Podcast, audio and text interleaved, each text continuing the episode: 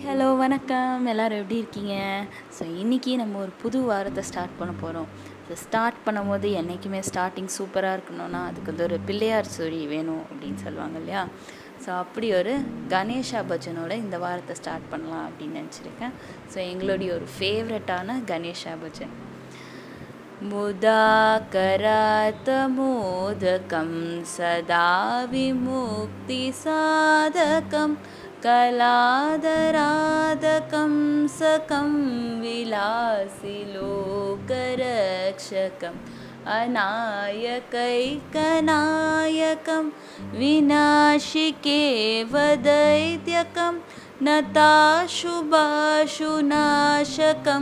नमामि तं विनायकं न तेतरार्तिभीकरं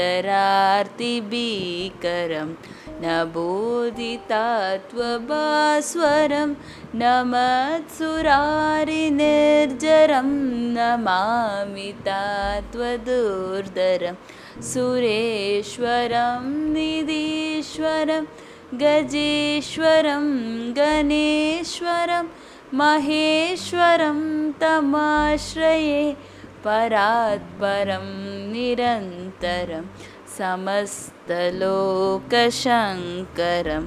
निरस्तदैद्यकुञ्जरं वरे वरोगरं वरं वरे भवक्तमक्षरं कृपाकरं क्षमाकरं मुदाकरं यशस्करं मनस्करं नमस्कृतां नमस्करोमि भास्वरम् अकिञ्चनातिबाजरं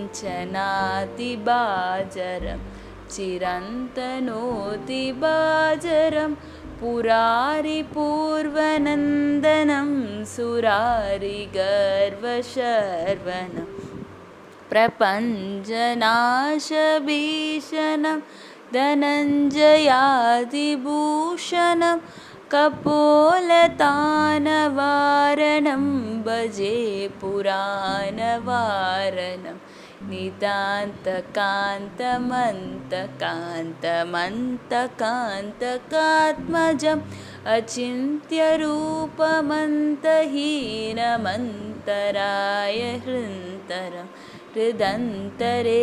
निरन्तरं वसन्तमेव योगिनं तमेगतं तमेगतं विचिन्तयामि सन्ततं महागणेशपञ्चरत्नमार्गरेण योर्महं प्रजल्पति प्रभाकृते हृदस्मरन् गणेश्वरम् अरोहतामदोषतां सुसाहितीं सुपुत्रतां समाहितायुरष्ट्रभूतिमव्युपैति शोचिता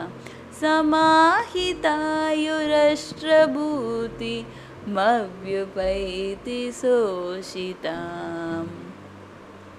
ஸோ அவ்வளோதான் தேங்க்யூ